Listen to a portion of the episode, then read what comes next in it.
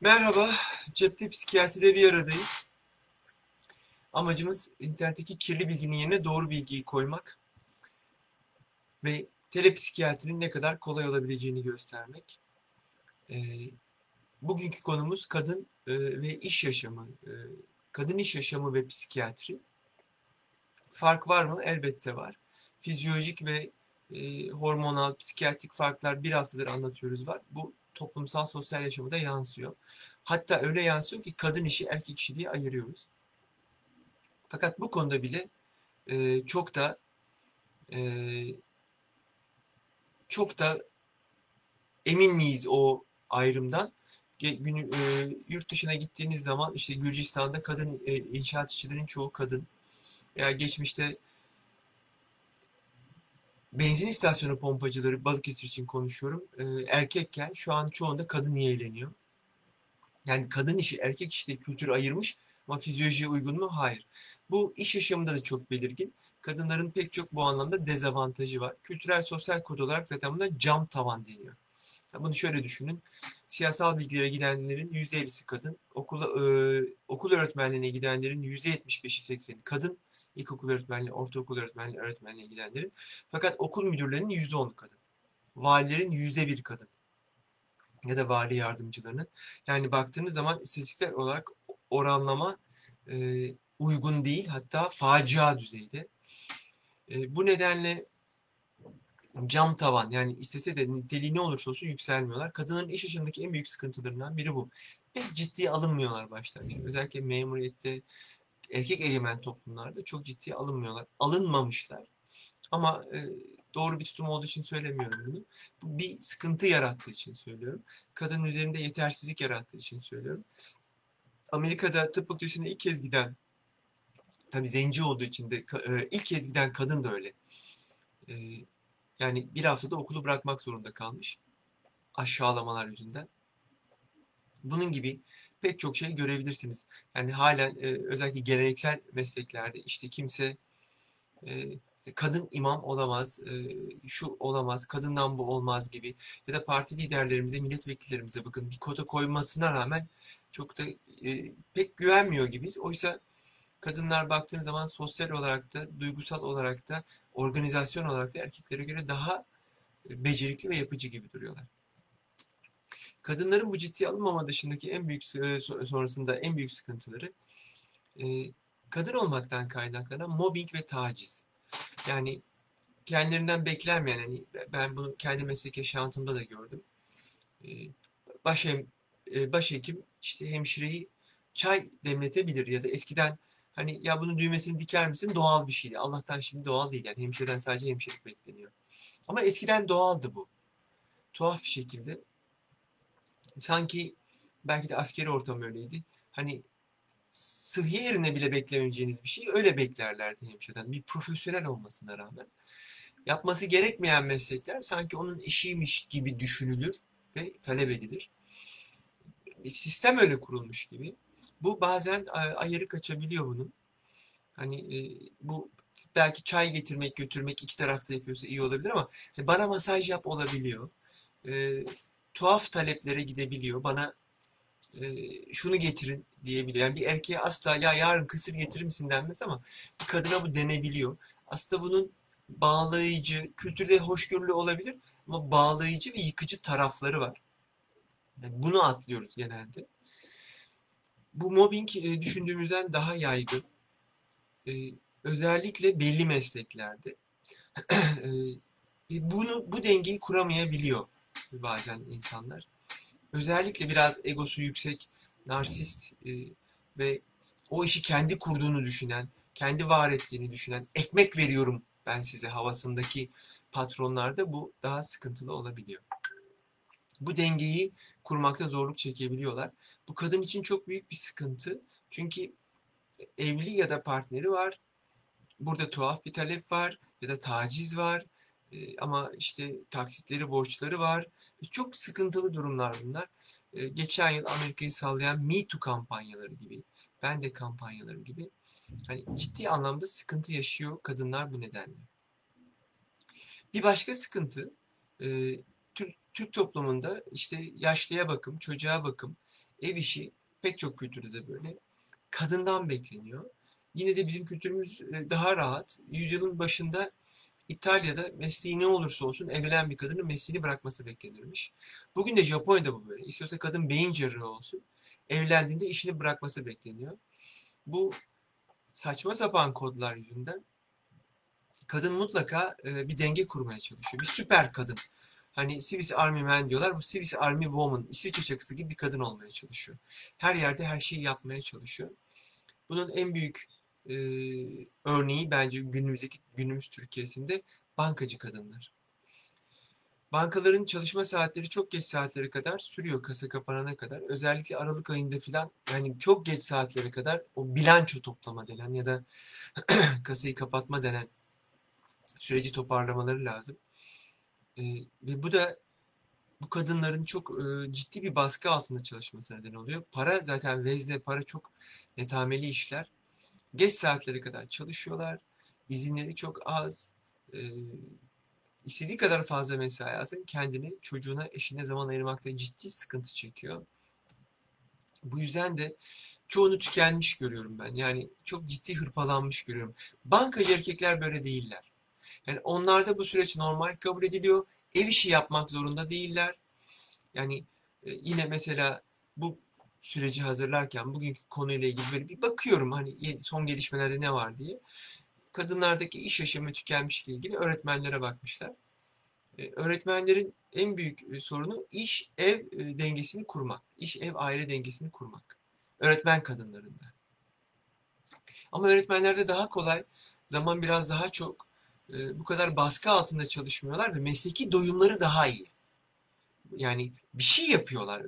Çok da yüce, ulvi görülen bir şey yapıyorlar. Öğrenci ve mesleki doyumları daha fazla.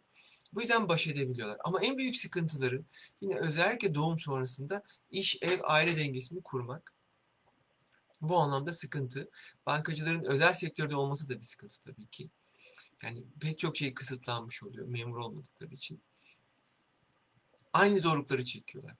Burada belki kadınları zora sokan en önemli şeylerden biri de anneanneleri gibi hissedip anneleri gibi düşünüp 2020'de yaşamaya çalışmaları. Yani evime ben temizlik için kadın sokmam. Ben kendim halledeceğim, kendim yapacağım. Yoğurdumu bile evde mayalayacağım. Yani her şeyi birden yapmaya, süper kadın olmaya çalışıyorlar. Bunu yapmaları çok zor.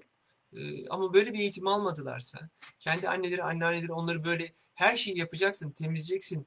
Her e, çocuklar ütülü olacak. E, hiçbir şeyde eksik olmayacak. Her şey jilet gibi düzgün, tertemiz, e, bakımlı, organik falan olacak diye kodladılarsa kadın ezim ezim eziliyor. E, ve özellikle de işi yardımcı değilse, de işi bu anlamda destek değilse, belki de para kazanıp Türkiye'de halen e, kolayla yapabildiğimiz bir şey. Yani yardımcı alabiliyoruz. Bu dünyada çok zor. Batı toplumlarında ne kadar paranız olursa olsun sizin için bir şey yapacak ve kolaylaştıracak bir insan bulmanız çok zor oluyor. Çalışan birini bulmanız. Mümkün olmuyor genellikle. Yani milyon dolarınız da olsa Norveç'te odunuzu kendiniz kesiyorsunuz. Kesilmiş odun almanız çok zor. Bu yüzden e, Türkiye hala bu şans olmasına rağmen sizin e, kendi kodlarınız yüzünden bunu talep etmiyorsunuz. Yani pek çok kadın işte üç, üç çocuğu var, çalışıyor. Yani niçin yarım gün bir bakıcı almıyorsun dediğinde bunu anlayamıyor bile. Yani, niye ben yapamaz mıyım? Yetersizlik gibi algılıyor. Bu temel kodları, bu annemizden, anneannemizden gelen kodları bırakmamız lazım. Çünkü anneanneniz çalışmak zorunda değildi. Ev bir üretim üssüydü ama siz çalışmak zorundasınız ve ev bir üretim üssü değil. Her şeyi satın alıyorsunuz çekirdek ailede.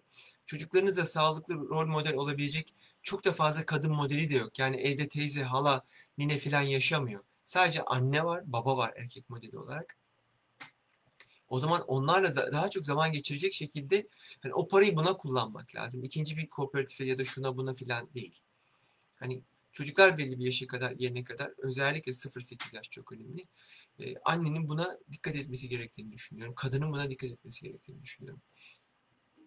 Bunun dışında e, yine kültürel kodlardan kaynaklanan kadınlar doğum, adet öncesi gerginlik, e, düşük gibi yine kadın olmaktan kaynaklanan pek çok sıkıntılarını iş yaşamında gizlemek zorundalar. Bunlar olmadığı zaman hani muayyen günlerinde yine sinirli, çok duygusallar filan gibi e, etiketlere maruz kalıyorlar, dışlanıyorlar, e, etiketleniyorlar. E, bunlar da sinir bozucu şeyler. Yani haklılığınız ya da bir çatışmanız var bir erkekle. Evet evet filan. Yani evet siz biraz titiz olabilirsiniz ya da ayrıntıcı olabilirsiniz. Ama orada haklısınız fakat orada haklılığınız ya da olay incelenmiyor. Kadın ya da erkek olmanız inceleniyor. Bu da kadınlar açısından son derece sıkıntı. Ee, avantajı yok mu kadın olmanın? Elbette var. Ee, kadınlar son derece ayrıntıcılar. Ee, sosyal ilişkilere çok daha fazla dikkat ediyorlar ve çok farkındalar. Duygusal zekaları erkeklerden daha iyi olduğu için insan e, hizmet ağırlıklı işletmeleri daha iyi yürütüyorlar. Yani bunu sırf kuaför olarak söylemiyorum. E, bir restorana gittiğinizde orayı bir kadın mı erkek mi işletiyor yani %90 kesinlikle anlayabiliyorsunuz. E, kadınlar e, iş yaşamında doyuma, e, müşteri memnuniyetine daha çok önem veriyorlar. Ve e, ayrıntılara dikkatleri nedeniyle de gerçekten çok daha başarılı oluyorlar yaklaşımlarının yumuşaklığı, uzlaşmacı tutumları nedeniyle de daha az çatışmalı işler götürüyorlar. Bu yüzden işletmeler anlamında kadınlar erkeklerden daha başarılı. Bir erkek başarılıysa aşırı titiz yapısı e, uzlaşmacı olabilir. Yani sırf titiz yapı yetmiyor erkekte. Uzlaşmacı ve e, yumuşak bir tarafı da varsa işletmeyi iyi götürebiliyor. Aşırı titiz, despot bir yapı orayı dağıtıyor. Yani çalışanları dağıtıyor, nefret ettiriyor. Bu yüzden gerçekten bir işletme açacaksınız. Hani uzlaşma ve ayrıntıcılık önemli geliyor bana. Yapıcılık e, önemli geliyor. İnovasyon, girişimcilik başka bir şey. Ama var olan bir işletmeyi, restoranı, bir huzur evi işletecekseniz orada kadın yönetici e, önemli geliyor bana. Hani hemşirelik mesleğinin e, te, tabii ki şu an erkek hemşire, hemşireler de var ama hani kadınlarla ilgili olması o kadının bakım verme, e, kadının o ayrıntıcılığı, şefkatiyle falan çok ilişkili olduğunu düşünüyorum. Bu erkekler bunu yapamıyor anlamda değil. Hani, ama hormonlarımızdan ve fizyolojimizden gelen farklılıklar var. Üstünlükler ve e, avantaj ve dezavantajlar var. E, hemen sorulara doğru geçiyorum. Eee Ups. Bu dediğiniz sorunlar sadece ilk çocukta mı oluyor demiş doğum sonu depresyonu için Bilgen Hanım. Hayır, doğum sonu depresyonu riski varsa her doğumda biz buna dikkat ediyoruz. Emzirmeme e, riskini her zaman söylüyoruz ve çok dikkatli kartal gibi izliyoruz. Çünkü her doğum bir risk depresyonda. Berivan Hanım e, depresyon afektif bozukluk grubunda mı yer alıyor hocam demiş. E, Evet, e, afektif spektrumda ama tek atakta geçirebilirsiniz. Unipolar depresyon gibi e, daha genetik yükü olan bir tarza geçirebilirsiniz. Reaktif depresyonunuz olabilir. Tıbbi nedene bağlı olabilir. Pek çok depresif şey olabilir. Sevda Hanım, panik atak tansiyonu yükseltir mi? Atakan'da tansiyon yükselince dengeleyici içmek dokunur mu demiş. E, tabii ki yükseltir. Panik atak dediğiniz şeyin tüm bulguları adrenalin. Adrenalin tansiyonu direkt yükseltiyor zaten. Acilde tansiyon sıfıra düştüğünde adrenalin yapıyoruz tansiyonu yükselsin diye. Dengeleyici dediğiniz antihipertansifse bunun yerine paniği engelleyecek şekilde beta bloker ve benzodiazepin, nervium xanax, ativan almak daha iyi gelebilir. Zaten anksiyete ataklarınız varsa tansiyonunuz düzene girmez. Önce anksiyetenizin düzelmesi gerekir. Zehra Hanım, e, kadınlar yoğun çalışma temposunu, ev iş aile dengesi nasıl kurabilir? İşte bunu anlattım biraz önce Zehra Hanım. Pek kuramıyorlar. Yani bir şeye öncelik vermeniz gerekiyor. Yani kariyer de yaparım, çocuk da yaparım bir şarkıdan ibaret. Hani belki ikinci çocuğu yaparsın ama üçüncüyü yapamıyorsunuz. Hiç kimse 40 yaşında banka müdürü mü olacaksın yoksa üçüncü çocuğu mu yapacaksın sorusuna üçüncü çocuk demiyor. E, zaten ciddi de hırpalanıyor. Çocuklar da hırpalanıyor, anne de hırpalanıyor. Bu anlamda önceliklerinizi iyi belirlemeniz gerekiyor.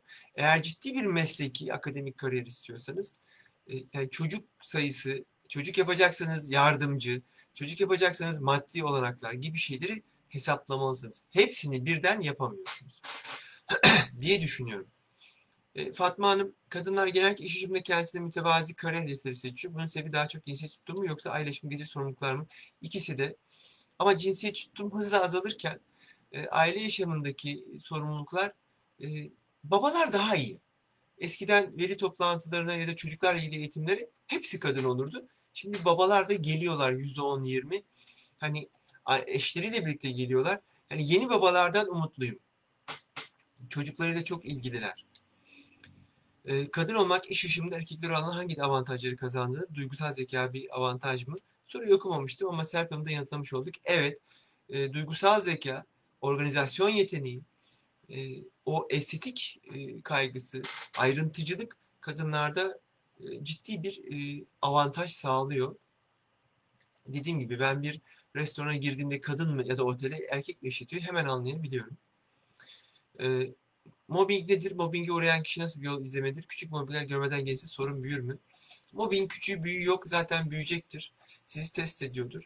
Mobbing bir kişi ya da kişi grubunun bir kişiye e, iş yerindeki görevleri dışında sadece cinsiyeti, e, etnisitesi, kimliği ya da sadece e, kendi varlığı nedeniyle yani bunlar olmadan da e, görev dışı sorumluluklar vermesi, fazladan görevler vermesi, e, ona isim takması, bezdirmek için, o işten çıkarmak ya da ezmek için çaba göstermesidir. Bir suçtur yasalarımızda ciddi tazminatları vardır. Yani herkes 5 nöbet tutarken size 8 nöbet verilmesi bir e, mobbingdir. E, tükenmiş kişi uzmana gidemiyorsa kendi nasıl yardım edebilir? Tükenmiş kişi, e, tükenmişliğin, mobbingin e, ya da burnout'un, mobbing sonundaki burnout, tükenmişlik sendromunun e, uyku bozukluğu, kaygı bozukluğu, depresif tema gibi bulguları var. Bunlar varsa mutlaka ve mutlaka uzmana gitmek lazım. Değilse daha çok dinlenmek, idari ve yasal yollara başvurmak, mümkünse çatışmayı azaltmak ya da çatışmadan kaçınacağı başka bir yere nakli olmak gibi yöntemler önerebilirim. Yani kendini kurtarması gerekir o ortamdan. Ee, dün bir soru vardı demiş Fatma Hanım. Erkek çocukla kız çocuğun ayırması ile ilgili bizde bu ayrım oluyor ve insan çok kırılıyor gerçekten. Ailelerin bu tutumu kız çocuğunda özel yoksunluğu yapmaz mı? Özel yoksunluğu sadece ebeveyninin çocuk çalışıp tutumla ilgilidir. Neden oluşur? Bunu nasıl aşabiliriz? 0-8 yaş çocuk yetiştirme ve anne babaların çocuklarına farklı tutumları gerçekten özgüvenle çok ilgilidir. Bir şekilde kırılabilir ve anne baba bunu fark etmeyebilir. Özellikle e, kadınlar erkek çocuklarını ciddi ayırıyorlar.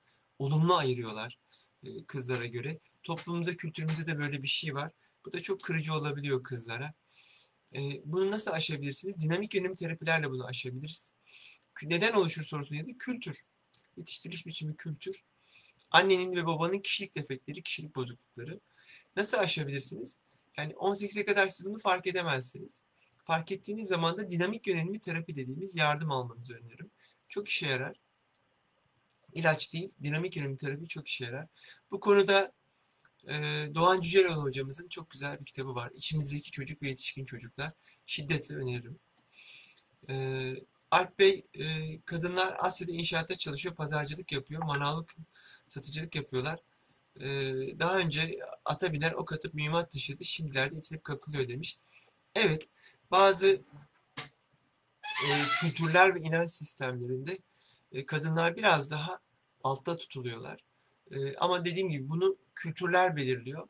Aynı inanç sistemine sahip bir toplum kadına farklı davranırken bir diğeri farklı davranabiliyor. Örneğin Endonezya'da e, Müslüman bir toplum olmasına rağmen anaerkil bir kabile var. E, ve kadınlar yani miras dayıdan geçiyor. Babadan ya da amcadan değil. Müslüman bir toplum ama anaerkil bir toplum. Kültürden kültüre çok fark edebiliyor. Ama ne yazık ki Orta Doğu'da bu Vahabi kültürde kadın biraz daha itilip kakılıyor. Bunun da örneğini Afganistan'dan biliyoruz. Dünyada kadınların erkeklerden az yaşadığı tek toplum. Gerçekten bir sürü böyle film var. Bakılırsa görülebilir. Çok ciddi sıkıntı. Tükenmiş kadın çok eğitimli olmaları bunu değiştirmiyor demiş Nebile Hanım. Haklısınız Nebile Hanım. Hatta arttırıyor. Çünkü kadınların sorumlulukları arttıkça evdeki görevlerinin azalmaması yani sorumlulukların azalmıyor bir erkek gibi erkeklerde azalıyor yani müdür olduğunda şu olduğunda işim var diyor ve bitiyor orada olay. Profesör olduğunda. Ama kadınlarda bu azalmıyor. Tam tersine e, sorumluluklar giderek artıyorlar. E, ciddi sıkıntı. Çalışma hayatında evde kadınlara çok sayıda fazla görev ve sorumluluk veriliyor. Bunu oranlayamıyoruz e, ya da bu görev verildiğinde ona e, hani süt izni ya da e, ben bu e, idarede en çok kızdığım şeylerden biri kurumlara ait kreşleri kapattılar. Çok büyük bir kolaylıktı. Yani kendi kurumunuzun içinde kreş kadın için çok büyük bir kolaylıktı. Bir de kreşleri yarım gün yaptılar devlet kreşlerini. Yani peki öbür yarım gün ne yapacak e, kadın ve ya da erkek aile? Yani çocuğu nereye vereceksiniz? Hem kreş hem bakıcı çok büyük bir sıkıntı. Yani bu anlamda sosyal devlet olmak çok önemli. Basit yasaklar gibi, basit kurallar, yasalar gibi hayır.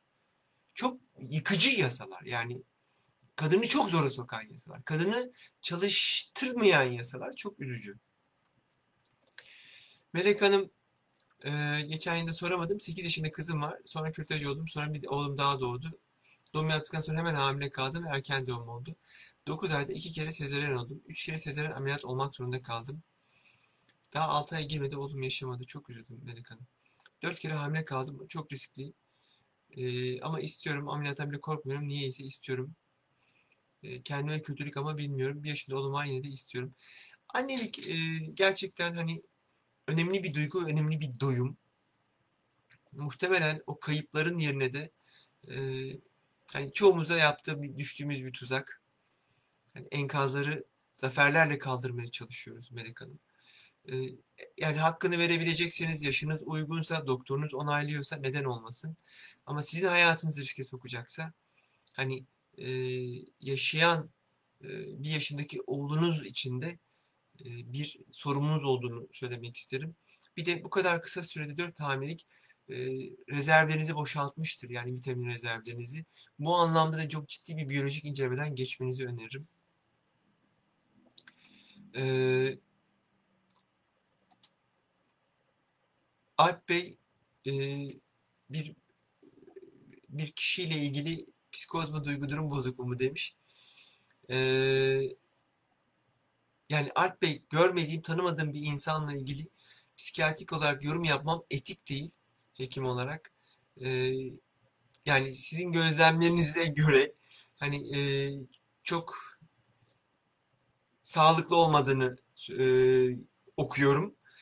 Ama hem psikiyatri ile ilgili olmadığı için hem de bir üçüncü şahısla burada olmadan kendi sormadan sorsa bile ve başka şahıslara bunu konuştuğumuz için bana çok uygun gelmiyor, etik gelmiyor. Kişi, kişi kim olursa olsun çok da doğru bulmuyorum bu yüzden. Yani bir, bir affınıza sığınıyorum. Ee, bunu e, burada herkese okumayayım. Pınar Hanım e, 2017 doğumlu ikizlerim var. İkizlerden erkek olan cümle kuramıyor. Prematür olarak doğdu. Bunun etkisi var mıdır? Nasıl yol izlememiz gerekiyor? Ne gibi testler yaptırmalıyız? Bir de geniz eti mevcut. Bu da konuşması etken olur mu? Geniz eti konuşmayı çok etkilemez ama yine de kulak burun boğaza gidilmeyedir. Sıkıntı yaratır. Erkekler e, biraz daha geç konuşuyorlar. Konuşma merkezleri daha küçük. Demir eksikliği, e, vitamin eksiklikleri, TSH'ın eksikliği zekayı etkiler, konuşmayı etkiler. E, bir de Pınar Hanım evdeki ekranları kapatın. Evdeki ekranları kapatın. Ekranlar konuşma bozukluğu yapıyorlar çocuklarda. Konuşma bu yaş grubunda birebir öğrenilen bir şey. Bu nedenle e, yoğun bir şekilde birebir e, zaman geçirmenizi, verbalizasyon dediğimiz hani sana suyu veriyorum, şimdi suyu koydum, al suyu iç, suyu içtin mi gibi hani İngilizce'de olduğu gibi repeat after me tekrar tekrar tekrar sürekli tekrar etmeniz ve onun işaret etmeden hani onun söylediği kelimeleri tekrar etmeniz gerekiyor. Konuşma gecikebilir ama gelir. Sadece bunlara dikkat edin. Yani biyolojik parametrelere bakın. Ee, ekranları kapatın. Konuşma bozukluğu ile ilgili pek çok uzman var. Dil bilimciler var. Ee, konuşma ve dil bozuklukları terapistleri var. Anında fayda görürsünüz diye düşünüyorum. Bir de yaş çok küçük olduğu için e, ciddi fayda görüyorlar. Kız çocukların mobbingi kavrama yaşıyla ilgili tespit edilen bir çalışma var mıdır? Ebeveynlik sorumluluk hakkında bilgi alabilir miyiz? Fayda bilgi teşekkür ederiz demiş Kerim Bey. E, mobbing iş yaşamı ile ilgili bir kavram Kerim Bey. E, yani evde mobbing dememek lazım. Evde e, çocuk ayrılması, kardeş kıskançlığı ya da evde bir çocuğa farklı davranma, yani anne babanın davranışsal baskılanması başka bir şey. Mobbing yasal bir tabir, iş yeriyle geçerli bir şey. Bu yüzden çocuklarda kavrama yaşı dediğimiz şey, kavramsal zeka 8 yaşında başlar, 12 yaş civarında, 12-14 yaş civarında oturur. 8 yaşından önce yoktur. Bu yüzden cinsel eğitim buna göre vermeye çalışıyoruz. O yüzden genel olarak 12 yaş ve üstü diyebiliriz. Hani bali olma yaşı ya da bir suç işlediğinde ifade alabilme yaşı. 13 yaşın altında ifade bile almıyoruz. Soyut kavramlar olmadığı için. Suç kavramı bile karışabildiği için. Bu yüzden 12-13 yaş diyebilirsiniz. Çocuklarda kavramsal zekanın e, gelişmesiyle ilgili e, gibi. ben e, zaman ayırdığınız için çok teşekkür ediyorum. Yarın e, kadın konusunu geçen hafta yarıda bırakmıştık. E, bu yüzden e, arttı bir günümüz. Çok sorulan bir konu olduğu için ketamin yeni bir antidepresan seçenek ve psikiyatriyi konuşmak istiyoruz. E, ketamin ve psikiyatriyi konuşacağız.